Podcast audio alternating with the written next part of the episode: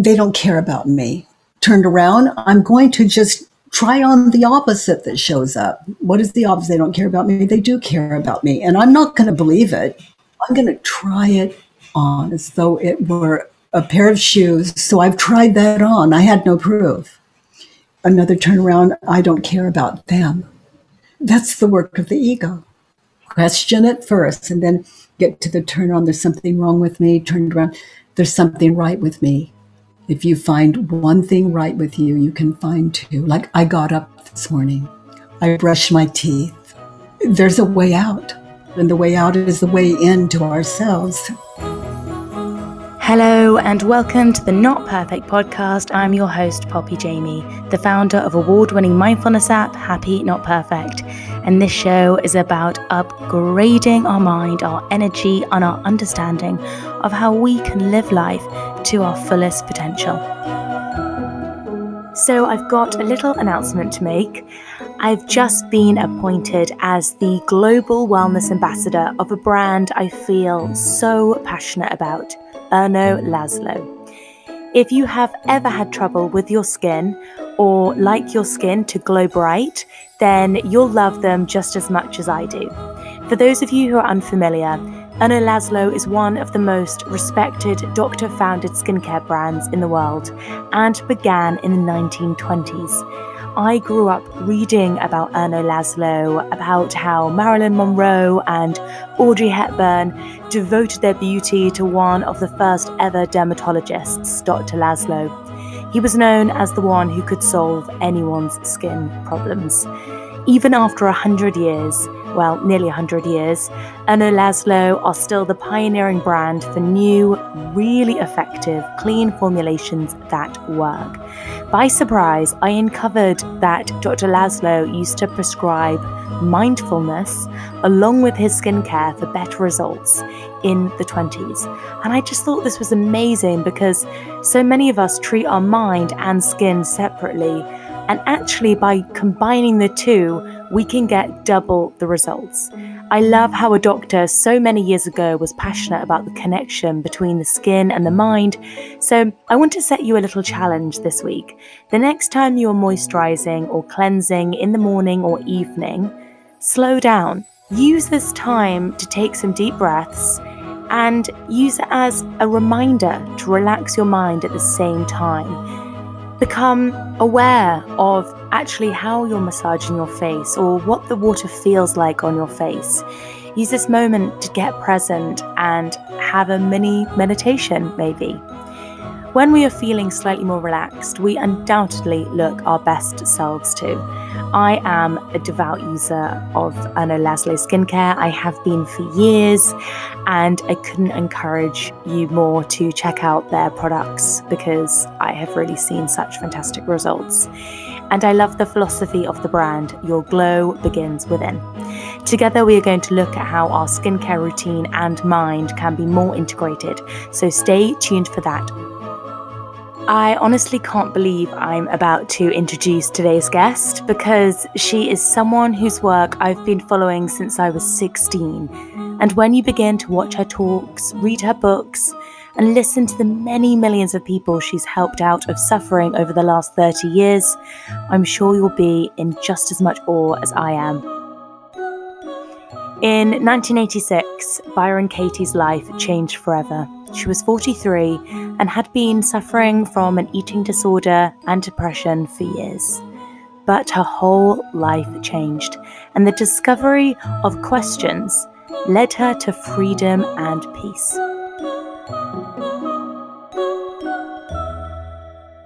What is a favorite quote you like to return to often and why?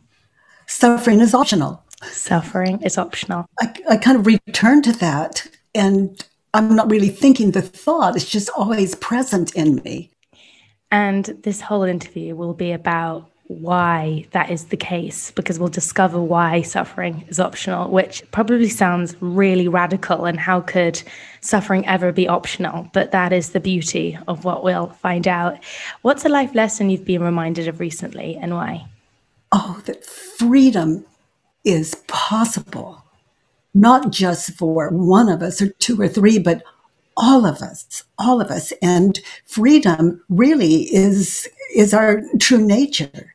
But what we're thinking and believing about life, ourselves, and others, you know, we can question that and return to our nature, which for me is a state of wisdom and inspiration. And how can I help? How do you define happiness? Balance. Balance. It's a balanced state of mind. And in that balanced state of mind, what we say, what we do, the way we live, you know, life becomes a, a joy as opposed to, for some of us, where I've come from, as opposed to hell. So I'm really, you know, I really know the cause of suffering and how to end it. So, with that in mind, and you recently tweeted, you know, find out what the cause of suffering is. And I think to even start to unravel that, if you might be open to sharing that story of great change you experienced because I was actually reading some of the accounts of the nurses in this home that you were in and you checked yourself into. And they said you were one person one day and you walked down the stairs and you were a new person at breakfast the next morning. What happened in that night which completely changed things forever? Well, the people in that situation with the eating disorders, they were frightened of me and which shocked me. I thought I was a very kind, lovable person, but they shared later with me they were very frightened of me and they didn't want me downstairs. So I was, um, my room was an attic room at the very top. And I slept on the floor because my self esteem was so low. I was so full of self loathing, I didn't believe I even deserved a bed to sleep in. So that was my common practice. And one particular day, as I lay sleeping on the floor, a cockroach crawled over my foot and it woke me up. And before the ego could fill that space in, I saw how my world was created, my world of suffering. It was absolutely clear. And in that moment, the value of that isn't just for me, but it's what I love to share is when I believed my thoughts about you, about me, about the world, I suffered. And when I didn't believe them in that gap before the, the ego could identify as myself, I saw that it's true for every human being. My personality shift was so radical that even my children found it difficult to see me as me. My body looked like me. But the transition was so radical that they could not relate to who I was and they didn't trust it for a long time, and rightfully so. And of course, all these years later, through the years, they not only trust it, their identities, their life choices, and the way they are in the world, everything has shifted for them as well. I just want that for everyone. Everyone has a right to freedom. That's our birthright. Freedom is our birthright. So we can all agree, I think, that there's suffering in the world. And what I saw on the floor that day and continue to remain aware of is that the thoughts I'm thinking and believing are the cause of suffering. And that when we question those, we wake up to a reality that I call happiness to a reality, the way we see the world and experience it, and the way we are in the world can radically shift. And it's a meditative process in inquiry, basically. And anyone with an open mind can do it. I love that. Anyone with an open mind can do it. That's really powerful, I think, across so many different facets. And so, through this experience, you channel these four questions that enables us all to have this transformation that you went through that completely changed your life how would you describe that process of how you kind of formulated these four questions and if you wouldn't mind i would love to go through the four questions and a turnaround okay so i'll just start with um, for example they don't like me. So a situation that comes to my mind is let's say I'm presenting the work to a large audience. Yeah. And I think I made a mistake. I said something that was just totally ridiculous. And then I have the thought, they don't care about me. And so the first question, therefore, the first question is, is it true? And then I meditate in that, and I'm thinking in that meditation, what's showing up is um, I have no way of knowing what they're thinking. And then it runs a little deeper. You know, even people tell me what they think. I have no way of knowing if they're even telling me the truth. So I've just answered the first two questions. Is it true? Can I know it's true for sure? And then the third one, only two to go. The third one to witness on that stage, to anchor in that situation, meditating there, and get in touch with how do I react in that situation when I believe the thought they don't care about me? And then I see images in my head, the egos play, the images in my head of the future where they're going to tell everyone, don't listen to her, she doesn't make any sense, etc., etc. And then I see the past where I did it so perfectly. And and I see the past where I failed. And then you know, as I witness that it's like who would I be? That last question who would I be without the thought? So those images of past future drop because that's ego false images. Everything shifts and I see clearly the cause of my suffering. It's what I was thinking and believing. It wasn't them at all. They had no part. So I was responsible for all of that. I wasn't doing it on purpose. I'm not to blame. It's the ego at play, which the ego doesn't sleep. It's a play all the time. It can be brutal. It's the cause of depression. It's the cause of our anxiety. It's the cause of our loneliness. It's the cause of our drug addiction. We try to shift this crazy head when we can simply question, identify what we're thinking and believing, and question it. And it could be true. They don't care about me. But it's not for me to say because I can't know. Do I care about them? That's my interest. Why do you think so many of us do walk around with these beliefs and thoughts that we're unlovable, we're not enough, we're craving for significance, we're craving for different attachment? Do you feel that has got worse through modern culture? Or, you know, do you think actually it's necessary for a human being to kind of start like that to then transform, I guess? So before COVID, there was suffering, and we each looked to ourselves for that. And with COVID, the reason we don't like being trapped is we're stuck in the house with what we're thinking and believing. Mm. And when we're out there in the world, people say funny things and we laugh and we get together and we drink coffee and we all these things going on. So the ego is very different than when we are alone. What is the ego, if you don't mind? Like, what, how would you describe the ego? The ego is false self. I see me with my husband at breakfast this morning. I see our plans for dinner tonight. I can see me at the table. I can see us, you know, eating breakfast. So is that me? I mean, that's crazy to think that's me because there's one, two, three of me now. So who am I? Not that, not that. I'm present. Ego is another word for mind.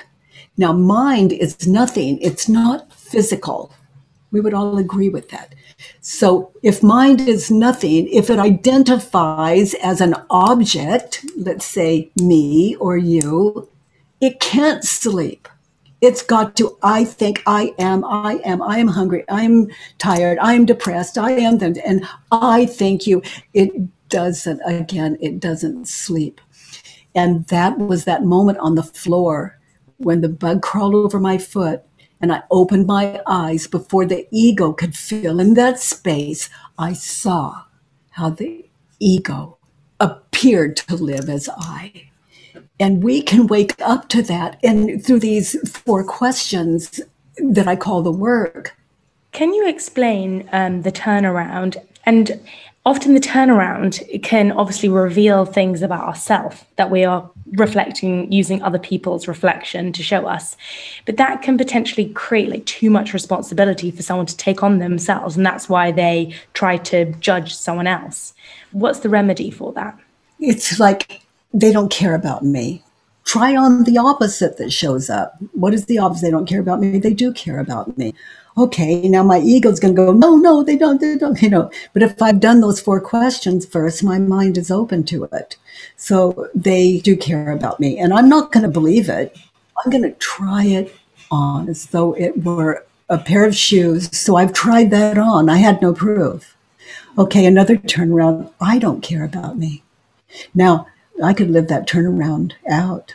I could walk out in the audience later and say, how do you feel about me? You know, what did you get out of this? And and um, did you ever have the thought you didn't care about me?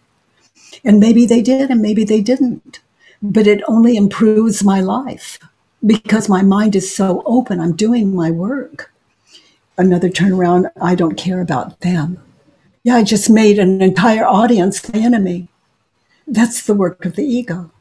Question it first for those four questions, and then get to the turn on, there's something wrong with me, turned around, there's something right with me. And then to get still in that and notice how the ego goes, no, no, no. But just to get still in that, there's something right with me.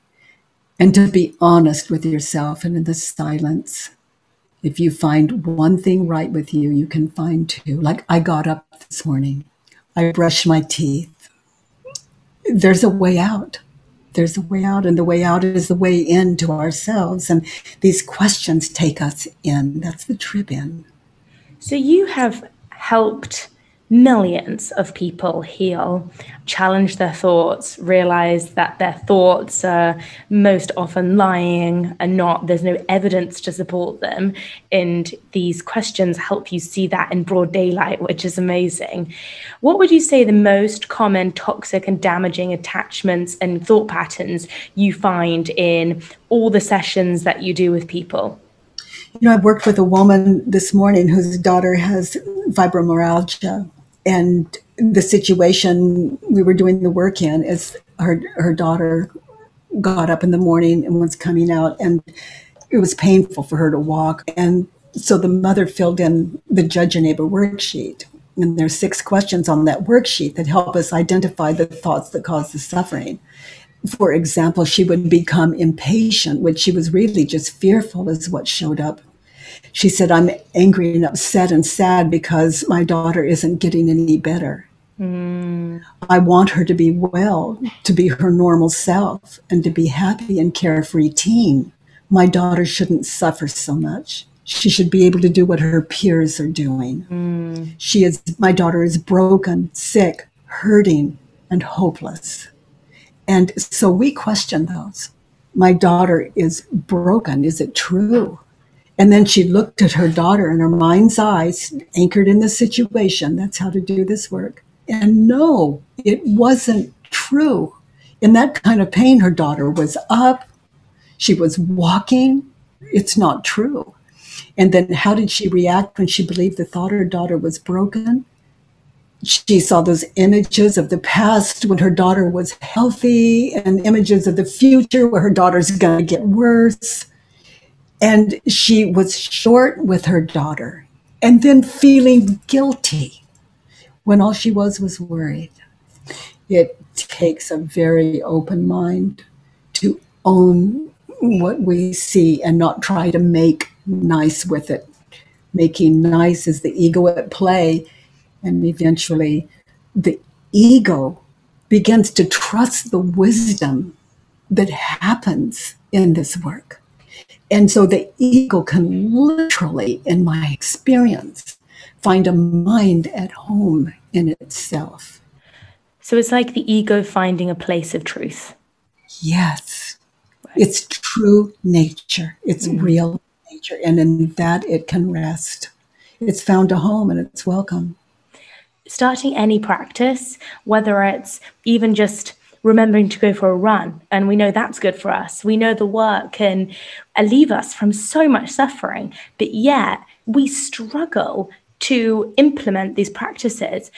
Do you have any tips to incorporate the work into your life? Or what have you seen the barriers to be in past clients that kind of stop them on their journey? Is there any help you can share? It's only natural that people would not want to sit down and do this as a daily practice or anything, even yoga that they love. It's the, the ego will talk you out of anything if it thinks you're going to get wise to it, you know, if it's threatened. And, and so just expect it. And, um, if, if I had the thought, oh, um, I'll do it later, I've got to laugh at that because I see how I react when I believe the thought. Often I don't do it at all. so when I don't believe the thought, I have the thought I'll do it later. I just kind of laugh and do what it is I'm going to do because I can't win against the ego. I can't do war with it. I've got to be awake to it and it, for people new to the work and can feel like a tsunami is coming at them like do the dishes it comes to mind. And this ego just attacks the idea. It loves it. And it can work if we're asleep to the cause. So i just notice and just do the dishes. And then i'll have the thought for example brush your teeth and i just move. I'm moving in real time, which is to say, living in the present. Those worksheets, it's a practice in stillness, it's a meditative practice, and it takes a very open mind. But what you're tapping into is the real deal, you know, beyond the work of the ego, into our true nature. So, one of my favorite quotes, and I have so many, and there are about a hundred here life is simple. Everything happens for you, not to you. Everything happens at exactly the right time, neither too soon nor too late. You don't have to like it, it's just easier if you do. One question I have for you let's say there is something that's happening in your life that you really don't like, and it's not even maybe the ego that's spouting forth lies. It is just a really not very nice situation. How do you accept reality? First, I would test it's not the ego, it always is. and then when we question, it's, it's as though the clouds part and we can see what we had no access into prior to that. It's so cloudy, we couldn't see it even when people tell us we'll argue with them. Mm. But inquiry breaks through all of that and brings in the light. Maybe let's take a really topical example. Let's say someone, a loved one, is struggling with COVID. And, you know, they're like, I don't know how that could be the ego. Like, my loved one is struggling with COVID. Okay, so my loved one is struggling with COVID now, everyone would agree it's true.